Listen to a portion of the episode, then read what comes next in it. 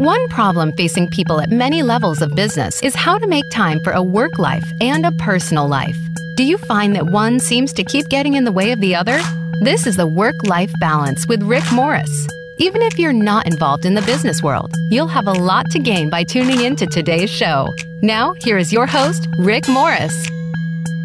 And welcome to another edition of the Work-Life Balance. It's another Friday edition. We're so excited to have you guys listening to us. It has been so awesome. What an incredible week. And so first of all, I have a quick announcement. For those of you that were tuning in to listen to Michael O'Brochta, I know I sent out a huge email announcement announcing Michael O'Brochta. Well, just like everything in project management, things can go wrong. And so Michael texted me just about 45 minutes ago, letting me know that he was delayed in travel. So he is in the air on the way home.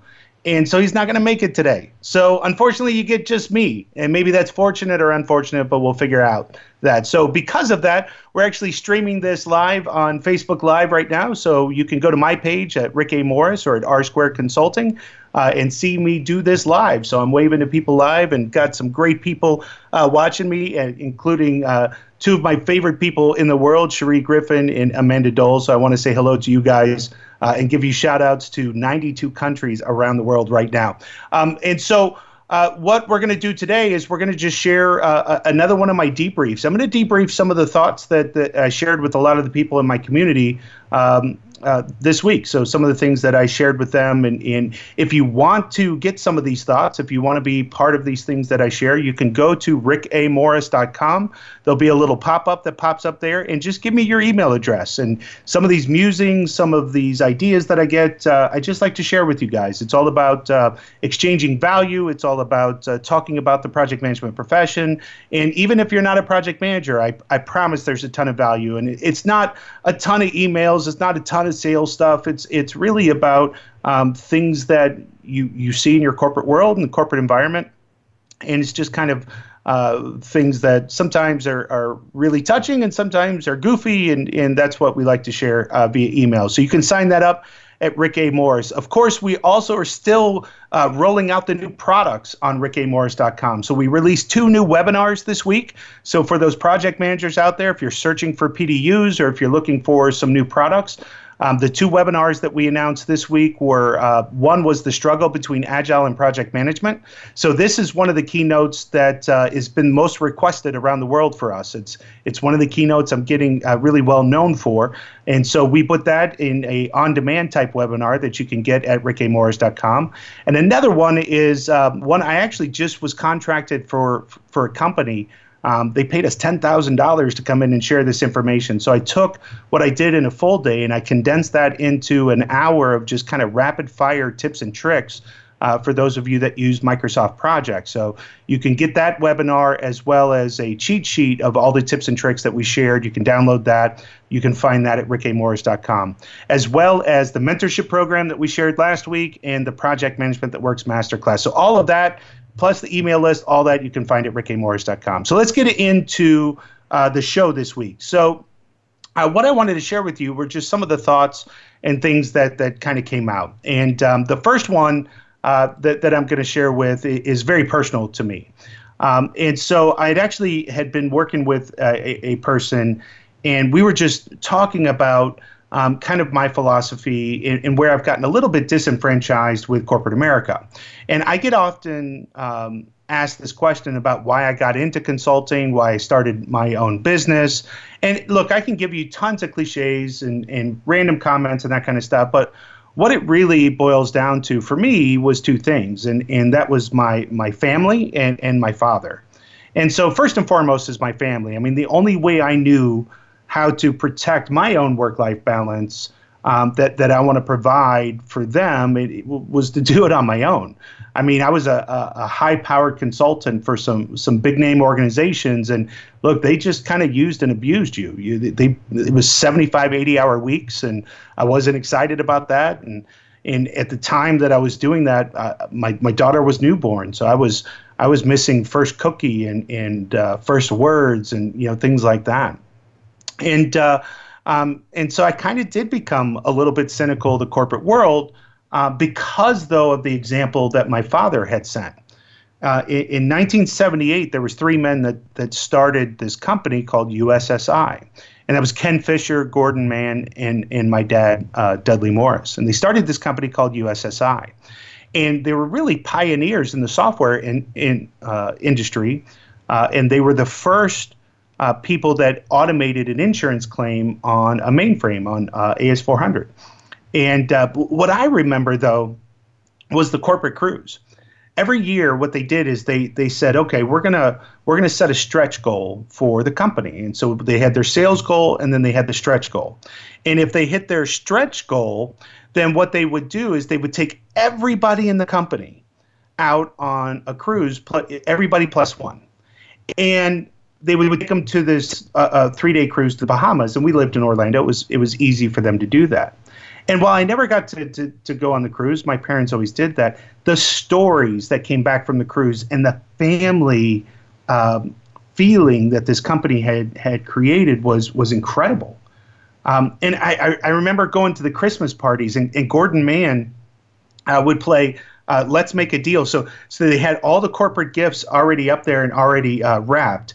And so they would literally play Let's Make a Deal with all the gifts, and then everybody would open up the gifts at the end. And there was always like one incredible one, and there was always one silly one, which is kind of funny now that a great friend of mine hosts Let's Make a Deal. But anyway, I remembered how the company was a family.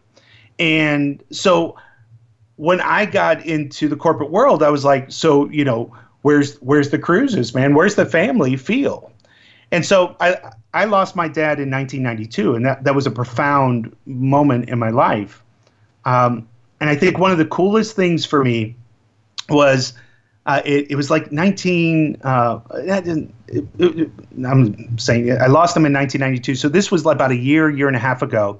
I got a chance to I was doing some work in Orlando, and I noticed I was right near the new offices of USSI, the company my dad had started. And so I went in there, and Keith Fisher, Ken's son, is running the company now. And so I went in there and visited, and Keith all of a sudden started bringing these people into the room, and all of these people worked for my dad. And it was one of the most unbelievable feelings that I ever had, because they started telling me stories about what it was like to work for my dad and how incredible it was to work with him. And so I believe I was born into the wrong generation, because most people, you know, in my dad's generation, when you worked for a company, you wore that corporate logo like a badge of honor, right? And now it seems like, you know, we're going to use you a little bit, and we'll use, you know, they'll use you for a little bit, and we'll kind of see if it's mutually beneficial, and we'll see how it works out. And that family feeling that my dad created really kind of set these expectations that a lot of companies couldn't fulfill for me. And it really kind of helped shape the way I think and the way I consult. I mean, I remember one of my first real professional jobs, they pitched me that family feeling, and it turned out to be one of the most demanding and abusive environments I think I ever worked in. I remember I got written up. I got written up because I was getting married that weekend, and I was leaving the office about 10 minutes before like 9 p.m. and the tuck shop closed at 9 p.m. It was the last moment I could pick up my tux before my wedding. And my boss looked at me and was like, dude, I thought you were a team player. And I was like, I obviously am a team player. This is the last possible moment that I can go get my tux. And they were like, yeah, well, you know, if you want to put your family before this job. And I was like, I absolutely want to put this family before my job. And, you know, I've told this story in the show many times before, but, you know, I was 280% of my plan, and I was going to get laid off because it was too expensive to pay my bonus. And I remember running my first team where I was really, you know, had responsibility for a lot of people. And we were supposed to be like 60%, hit 60% of these numbers, and we hit 99% of these numbers. And so when it came down to do reviews, I gave my team all fives. Like, how did we not exceed our numbers. And HR came to me and said, no, you can't do that. You got only one person can exceed your expectations, and one person has to be below your expectations. And really that was all about, who was going to get 3% bonus and who was going to get 4%. But I became disenfranchised with corporate America. And I'm sure there's tons of war stories like that out there. And I think it can change. I think the economy and recent difficulties can push us into a new era. I mean, we've been able to discuss things like too big to fail and executive bonuses and how the corruption of so few can lead to the destruction of so many. But I think it's time that we start to look beyond the employee ID and start to see people as valuable. And we got to make sure that we find people on our team and go really above and beyond. I mean, when we're using teams like productivity or focus and other corporate jargon, we're not really showing appreciation for those team members and those people that I feel like I've spent my whole career becoming the champion of. And that's why I have a show called The Work-Life Balance. It's why I do what I do and consult the way I consult, because it's really the people that is always going to be the engine for operations and of revenue and everything. If you don't know your people and how they work and how they function, if you don't know how to lead them, if you don't know how to make them grow, then the organization's going to die on a vine. I mean, I recently watched an organization that was utilizing their staff at 123%. And they were told to cut 10% of their staff due to budget concerns. And at any time there's an arbitrary number like that, that's just paper pushing. It's a numbers game. And so it's easy to look at a spreadsheet and come up with those decisions. It's so much more difficult to look others in the eye and face the consequences. And so I see companies make lump sum cuts to their staff like that, but they never cut the projects or the work or the initiatives.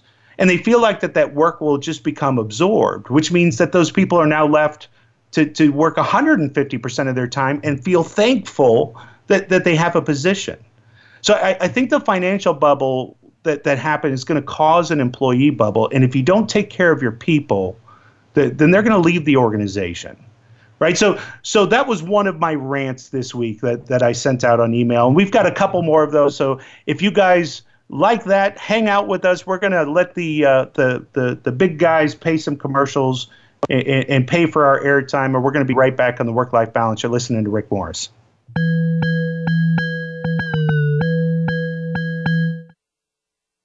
Are you frustrated with the overall productivity of your project management processes? Do you lack consistency in project delivery? R Squared Consulting provides end-to-end services to assist companies of all sizes in realizing and improving the value of project management.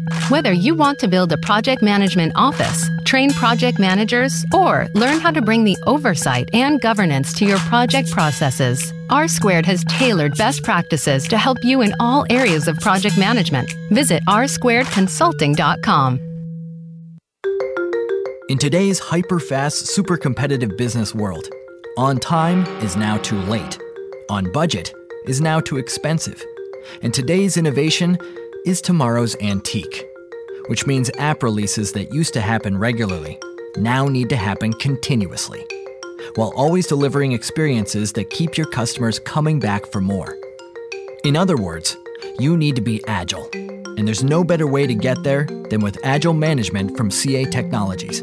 A complete set of solutions and services that make agility a reality, so you can anticipate and rapidly respond to change, and immediately incorporate customer feedback, build a flexible bridge between ideas and execution, and transform app delivery from an endpoint into an always-on part of your development lifecycle, while ensuring an exceptional service experience. So be the one who wins. App after app, day after day, with Agile Management from CA. Are you getting the most out of your project management software? In many cases, it is not the software that is failing, but the implementation, limitations, or processes surrounding the use of that software. R Squared can analyze your current use and help improve your return on investment. R Squared can also suggest the best software for your organization and goals and assist in the selection, implementation, and training. Allow R Squared to ensure that you are getting the value of your investment. Visit rsquaredconsulting.com today. From the boardroom to you, Voice America Business Network.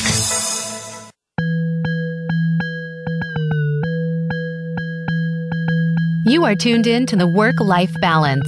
To reach Rick Morris or his guest today, we'd love to have you call into the program at 1-866-472-5790. Again, that's 1-866-472-5790. If you'd rather send an email, Rick can be reached at rmorris@rsquaredconsulting.com. Now back to the Work-Life Balance.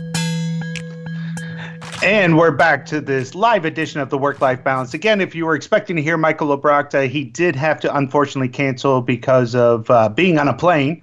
His plane was delayed, so we're going to reschedule Michael and get him back on the show. So we're just talking about some things and feelings that I shared with my group this week. And again, if you want to get these things directly in your email box as I share them, you can find that at rickamorris.com. So Mondays, when I kind of sent out the feelings that I had as I was reflecting on my dad. So the next day, it's so funny because these are coming from real conversations and just things that happened throughout my day.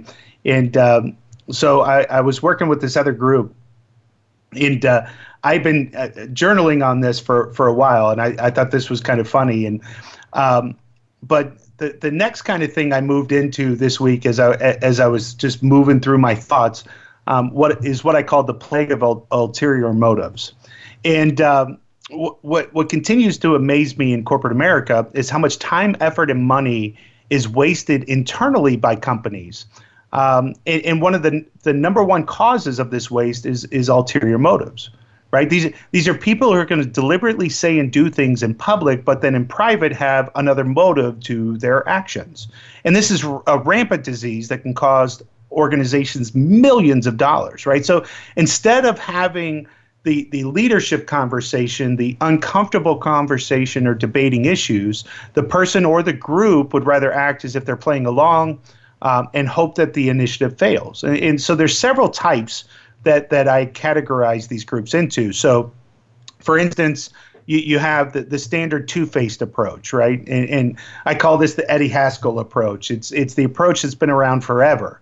So as soon as any social structure is developed, the approach becomes really evident. So my kids experience it in school, and unfortunately, some never seem to kind of grow out of this behavior.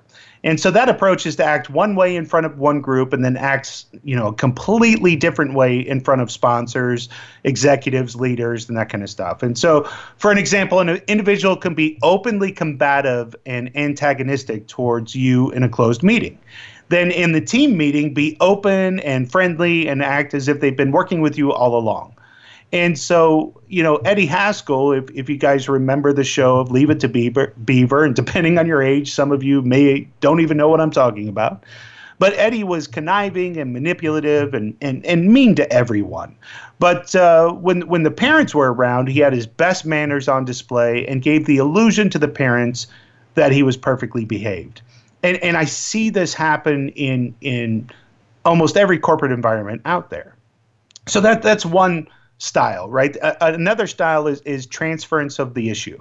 And so this approach is to make sure that you're not answering a direct question or issue, right? So if you ask a direct question, they'll talk around the subject without answering directly. So they'll transfer the answer back to you or deflect the answer to a person or group that's not available at the time. And they'll make an art of not answering the question. They'll respond to questions with like, it'll take whatever you think it'll take, or what do you want to do? And these are purposefully vague answers to questions that can allow them to say that they're being responsive without actually answering the question. Now you have like people that we call the secret saboteur, right? This group will secretly try to make the initiative fail. Either they disagree with the initiative or they're scared of the change that it might bring. So instead of working with the initiative, they purposefully delay. They don't deliver, they cause rework, or they otherwise sabotage the work. And this is a particularly dangerous group, right? These are the ones that are again, they can blend with the Eddie Haskell type, right? But they're doing it in secret, right? Where Eddie Haskell is being openly combative, these people are not showing it, and they're particularly dangerous. But I think the one that amazes me the most is what I call the other option. And I've seen this many times. I've experienced it many times. And this is where the group or the individual wants the theme of the solution to be successful, but not necessarily the current selection or currently selected solution to work. So for instance, a company wanted to do workforce management. And so they looked at a project and portfolio management system and an enterprise resource platform. And so the business and users wanted that project management system. And so there was a key executive, one key executive that had former ties to the enterprise system, and that's the one that she wanted. So instead of debating the decision, the executive allowed the project management system to be purchased. And during the implementation, she put on unrealistic demands on the team, changed the scope, changed the success criteria, and eventually the system failed, right? The first implementation group didn't succeed. So now they're meeting to find out what do you do. And again, she wants the resource management system. And so instead of pushing again, a decision was made to bring in a second group to try to deploy the project management system again. And so surprisingly, she allows that. And again, sabotages that implementation to the point that the second implementation team failed. And finally, then she gets the system that she wanted. The problem with that is the 2 years have gone by, millions of dollars have been spent, and you have great employees who put their heart into doing things and left, all because of the lack of courage to really do what she really wanted in the first place. And so I share all of this with you because these are just things that I've seen in my professional life to watch and go, why are we even doing this? What does that say to your team and your resources and the people when you lack the leadership or the guts to make the big call, right? This can manifest itself by stating that a group wants something when it isn't the true thing that they want, right? So if an organization that fights for a change of a tool, let's say that, right? The existing tool does what they want. This is another one of my favorites. So they have something that is what they want, but they say, okay, well, we want to change the tool. But the reality is that they really don't want to change the tool. What they really want to do is they want to have control of the tool, right? And so what they do then is, and you see this a lot in like centralized IT departments. You'll get a department that wants to go rogue and get another tool. And in the end, what they really wanted was to have control of the tool. And so then you get all this infighting and tons of money that's spent. And now you've got disparate data and systems and all this kind of stuff. What you really need to be able to do is have the tough conversations and show the leadership. So when I work with the organizations, I'll go in, I'll say, well, show us all the different tool sets. And when you start to ask the question, well, why do you have this and why do you have that? They'll say, well, we wanted this because we didn't want to wait for this group to do ABC with us. And it's amazing to me, the millions of dollars. I mean, I am talking millions of dollars that are spent. And it all really comes back to lack of communication, lack of leadership, lack of ownership, and the unbelievable display sometimes that happens. I actually was just talking to a great friend of mine today, and, she, as we were talking, what we were talking about was she feels repressed now in her environment because every time she gives a great idea, she feels like it's stolen. And so therefore she doesn't give a lot of ideas anymore. And I said, you know, what you're really dealing with is trust in your executives, right? So the question back is, you know, she's getting hit now saying, well, you know, we need to, you need to be more communicative. And what they're really saying is, we want more of your ideas. And what she's really saying is, well, I don't want to give you any of the ideas because I don't trust you guys anymore. And that's an unbelievable relationship to be in. And so really kind of the question back, the coaching back is, right, how do I gain trust back in you? How do I share these things with you in a collaborative environment where I feel value? And that's a tough question and a tough thing to have as an employee. But here's the nut of it. As these executives play these games and they make these decisions and these poor choices, what's happening is the best people in the organization, the ones you never want to leave, they're the ones that are leaving. I mean, I'm talking about the people that have all of the intellectual capital, all the people that work the hardest, the ones you never wish you would never have to do without, and now you do. And then there's the ones that will never leave that you kind of wish would. They're never going to. And it's amazing to watch how you just kind of toy with this because you don't want to make a decision or you don't want to deal with it. I'll give you my final one in this category. When we put in project portfolio management systems and we start talking about, you know, any kind of configuration, they always want us to configure for this 2% of the group that is going to cause havoc. And I always say, why are we going to configure for the 2%, right? Why do you hinder the 98% for the 2%? If you already know the 2% is an issue, why don't we just deal with the 2%? Why don't we just confront the 2% and fix that process versus configuring a whole system that's going to hinder the productivity of 98%? And when I pose that question, they just look dumbfounded, like, I can't believe you would even ask that question. So I'll leave that with you with that thought. Just think through that. As you're doing things, if you already know there's an issue with an employee or a group of people or that kind of stuff, why do we put systems into place that's going to hinder the 99% of the people that are doing it right? Because we don't feel like dealing with the 1% of the people that we're afraid to deal with. Let's just fix that problem and move on. So I'll leave that thought with you as we take our next break. You're listening to Rick Morris on the Work-Life Balance.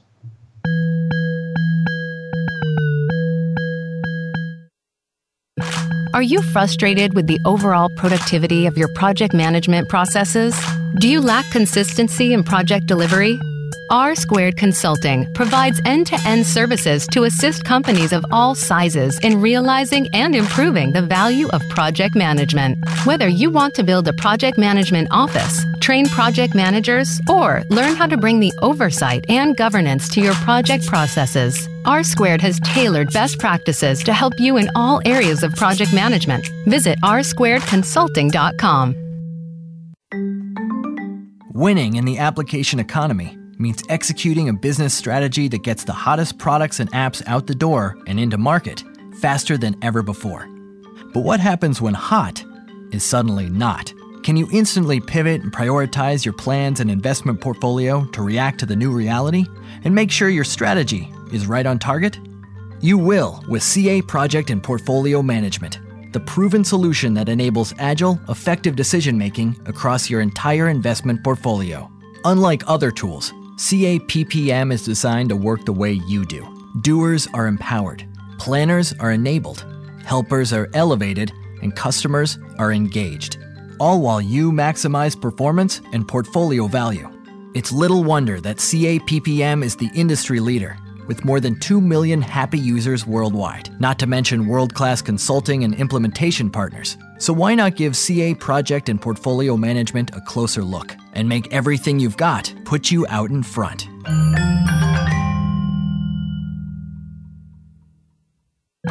Are you getting the most out of your project management software? In many cases, it is not the software that is failing, but the implementation, limitations, or processes surrounding the use of that software. R Squared can analyze your current use and help improve your return on investment. R Squared can also suggest the best software for your organization and goals and assist in the selection, implementation, and training. Allow R Squared to ensure that you are getting the value of your investment. Visit rsquaredconsulting.com today. When it comes to business, you'll find the experts here. Voice America Business Network.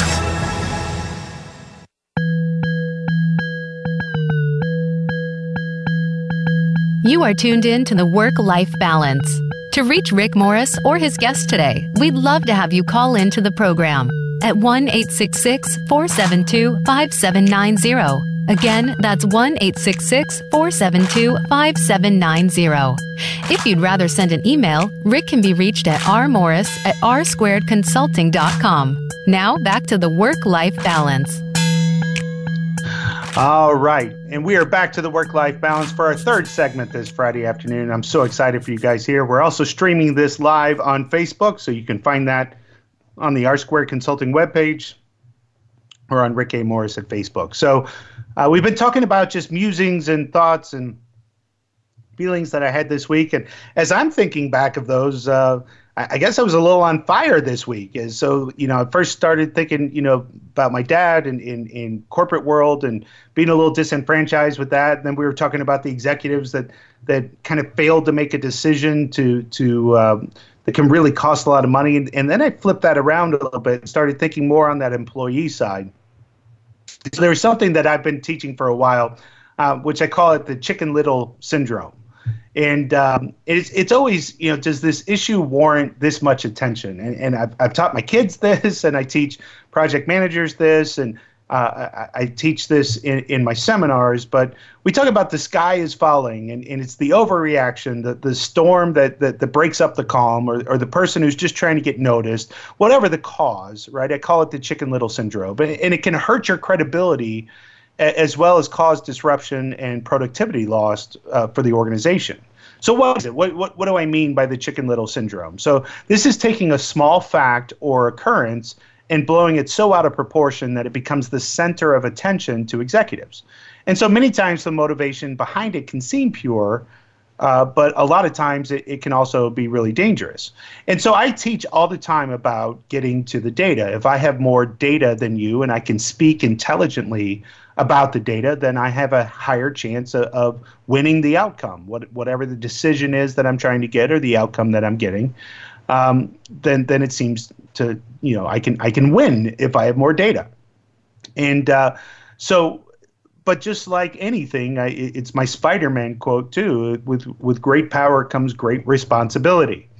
And so the Chicken Little syndrome though is someone who can take a small fact or issue or data point and uses it to warn of impending doom without understanding what the data point really is. And I see the syndrome almost on a weekly basis and sometimes more often than that. So when it really can become fun is if the data points are theoretical. So like, for instance, take estimates, right? I always remind project managers that when we get something from an employee, the first key word is that it's an estimate, right? The word alone implies that it was a guess.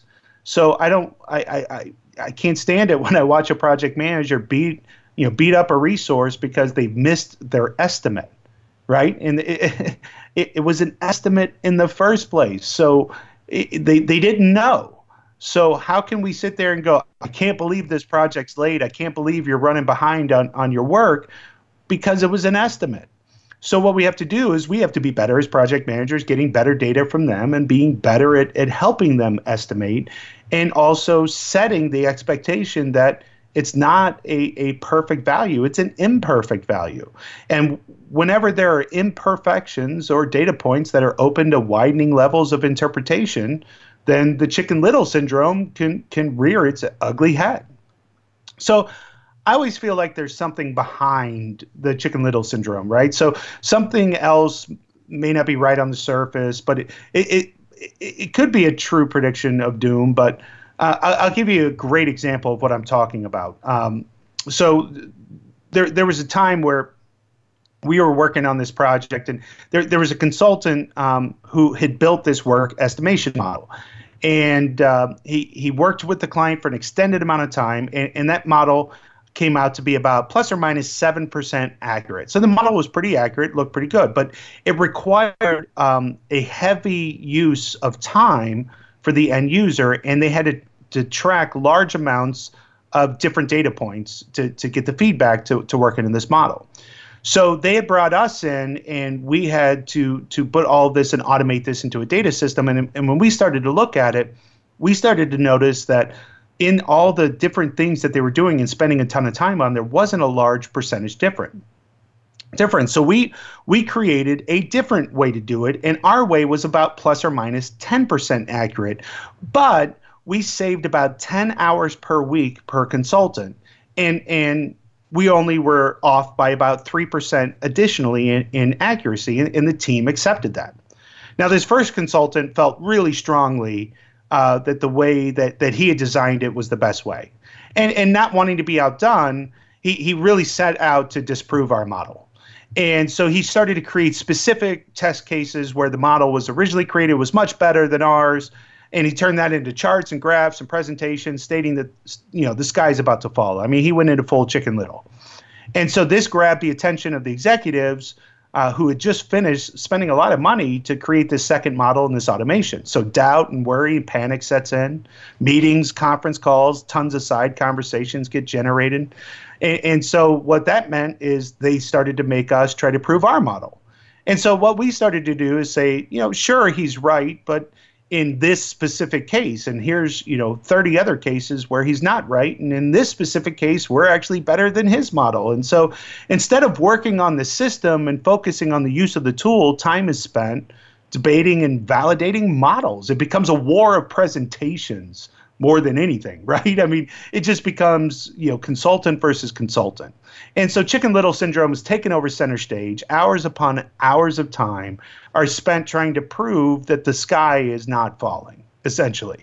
And even better, the debate, right? If we boil down the debate, it's about whether 7%, plus or minus 7%, or plus or minus 10% is accurate enough. I mean, in the end, I think really he was just looking for validation.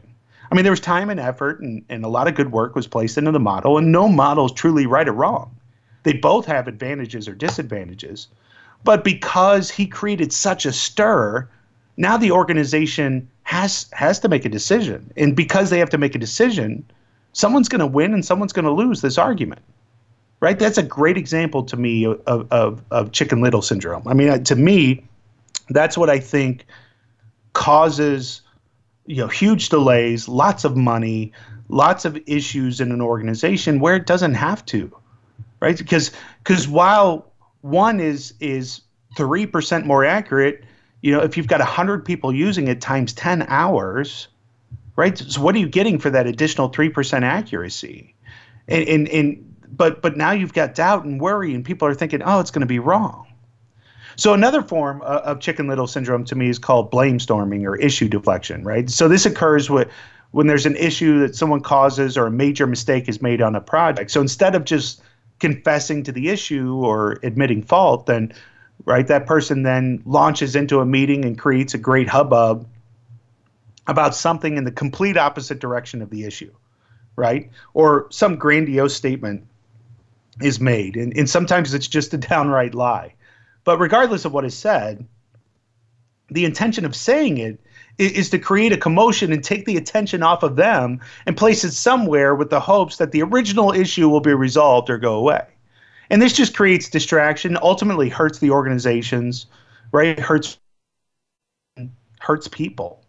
And the whole point is, right, you still made that mistake, but instead, you know, I can't be held to that mistake, so I'm just going to create distraction over here, right? Hey, look over here. Check this out, right? And I've also seen forms of Chicken Little syndrome where the person sees everything as a personal battle, right? It's as if the whole company is conspiring to interrupt that individual's workflow, right? These are the ones that every conversation is discussing how he or she gave an ultimatum or had to stop someone from destroying life as we know it.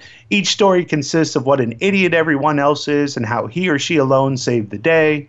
work, relationships, fights with the mailman, how the cable company is trying to, personally steal from them. I mean, it's a defensive and hurtful posture, right? And so you just look at them and go, wow, is life that difficult?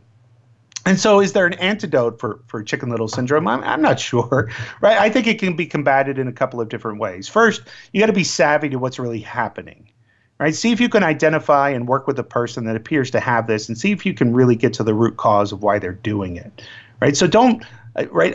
I don't pay attention to the distraction. I pay attention to the cause.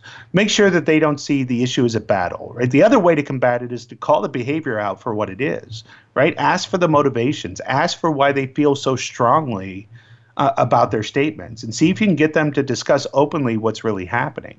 One of my favorite techniques around that is the 5 why technique. That's where you ask why 5 times to help identify the root cause or the cause and effect of the relationship of the issue. So if you feel like that, right, if you feel like you're about to expose the next grand conspiracy or trying to deflect blame or take a mistake off of you, I mean, take a step back. Are you really creating a bigger issue than what it really is? Or could there be alternative solutions?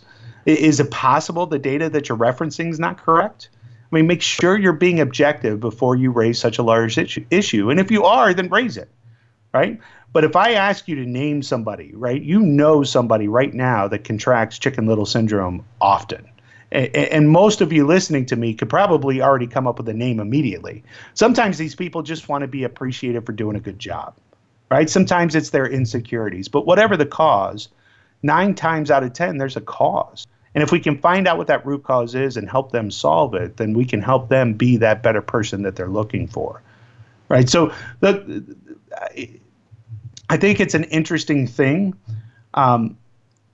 but I think at the end of the day, if we live the values and the values that we profess so many times on the show that we learned from John Maxwell, right? But if you love people unconditionally every day, you believe in people and you value people every day, then you can stop a lot of these things happening. But it's so funny to me to watch one person who can spin up a whole big issue and literally cost hundreds of thousands of dollars of damage just because essentially somebody didn't see the value in them. And so you need to make sure that we see people for who they are and we're getting to the cause of the issue and not paying attention to the distraction. So we'll leave that thought there. We're going to take our final break and we'll be right back on the Work-Life Balance. You're listening to Rick Morris.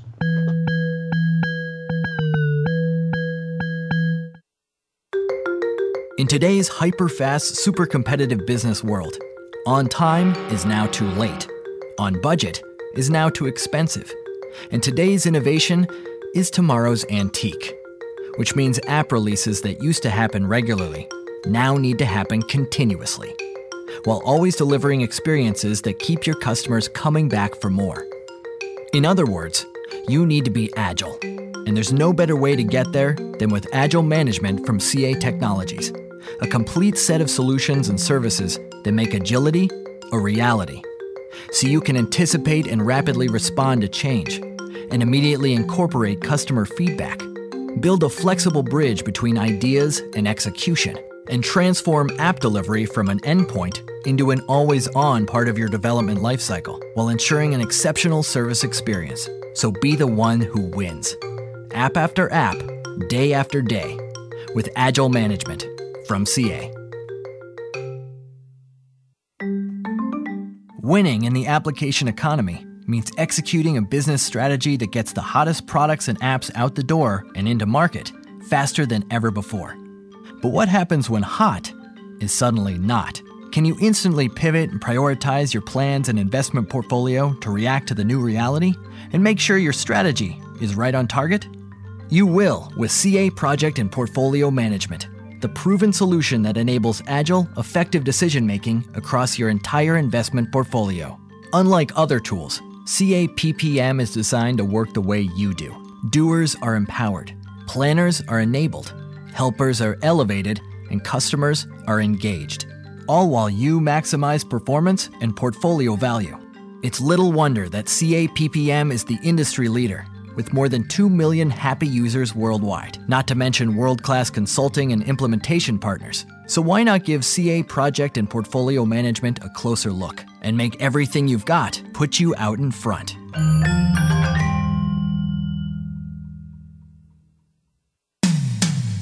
When it comes to business, you'll find the experts here. Voice America Business Network.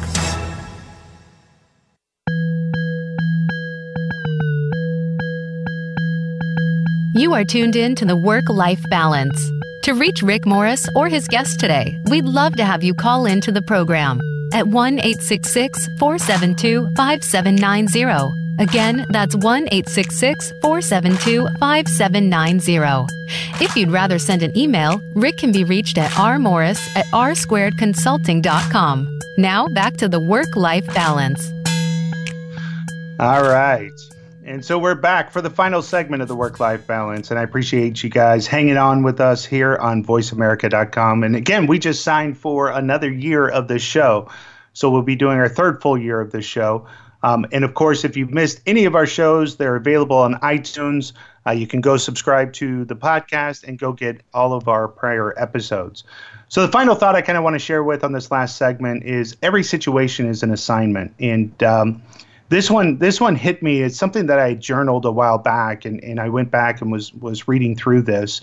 And so when I became a certified human behavior consultant, in that training, Dr. Robert Rome, who I think is one of the best in the world at what he does, he shared a message that hit home with me. And this is what he said. These are his words.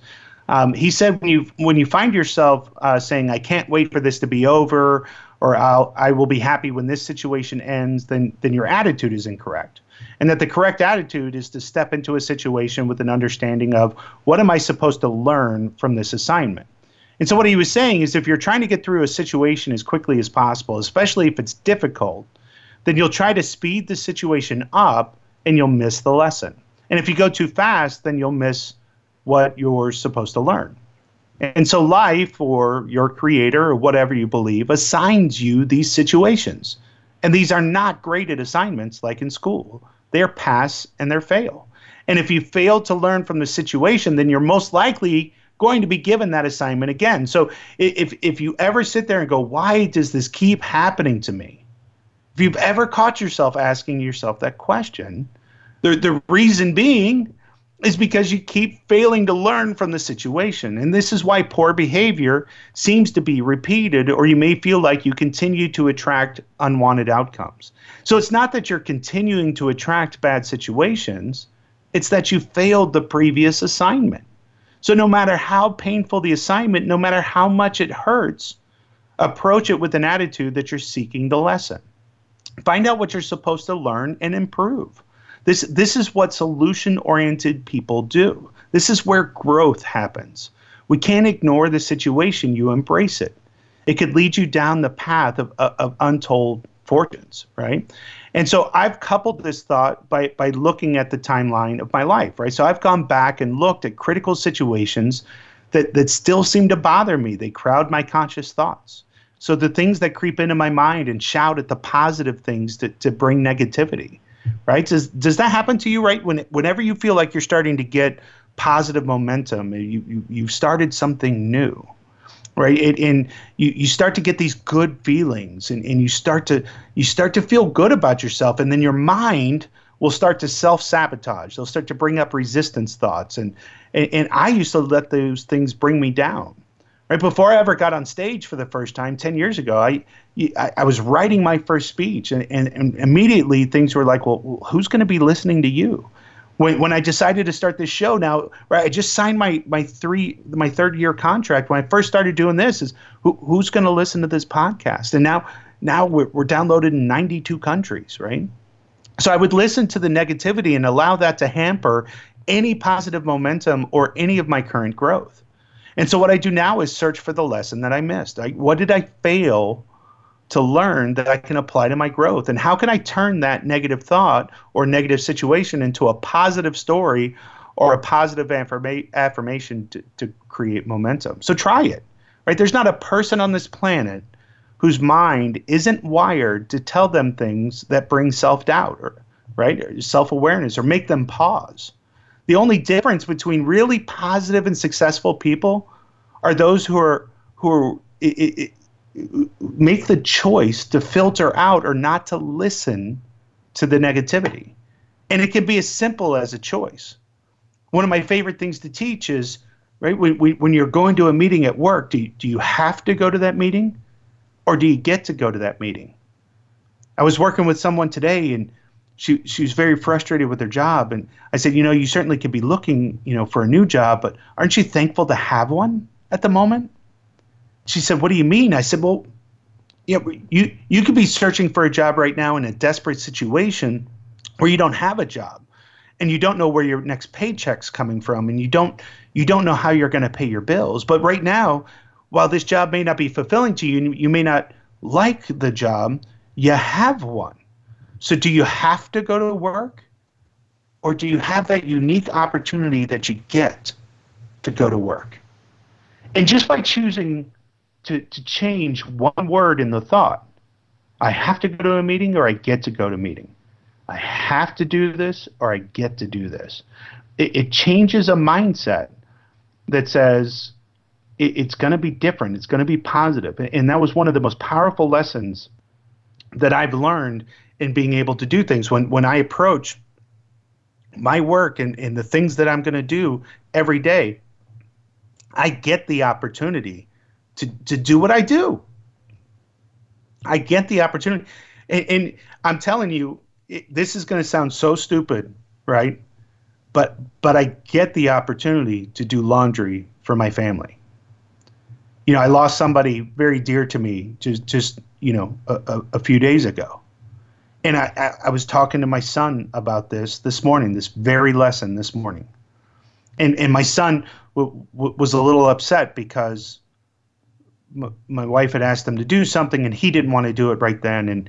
And I said, but you get the opportunity to make mommy happy right now, to do something for her. And there's going to come a time where you wish you would be able to do something for her, and she's not going to be there, dude. It's just, right, if we reflect on what's just happened, I mean, he's a great friend of mine, and I miss him so much, but he left two beautiful children behind who wish they had the opportunity to do something for him, as simple as do his laundry or as simple as pick up after him. And so each time we start to think of the negative thoughts, you can flip one word, you can flip one thing, and really start to realize what a blessing every action and activity that we take is. And so one of my favorite books that I'll leave you with, and it was referred to me by Seth Godin, is called The War of Art. It's by Stephen Pressfield. You can go check that out.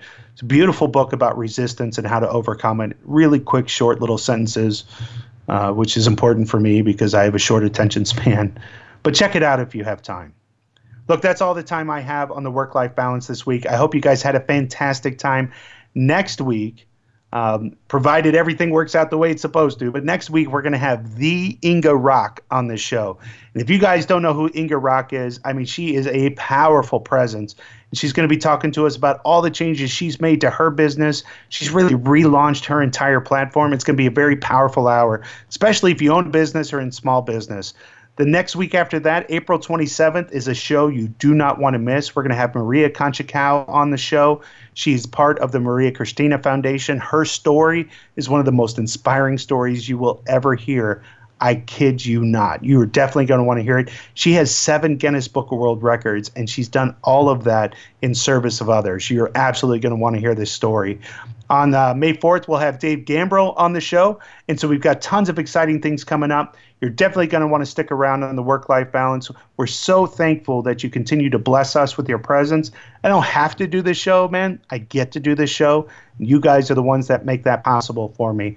So every Friday, 4 Central, 5 Eastern, right here on the voiceamerica.com business network.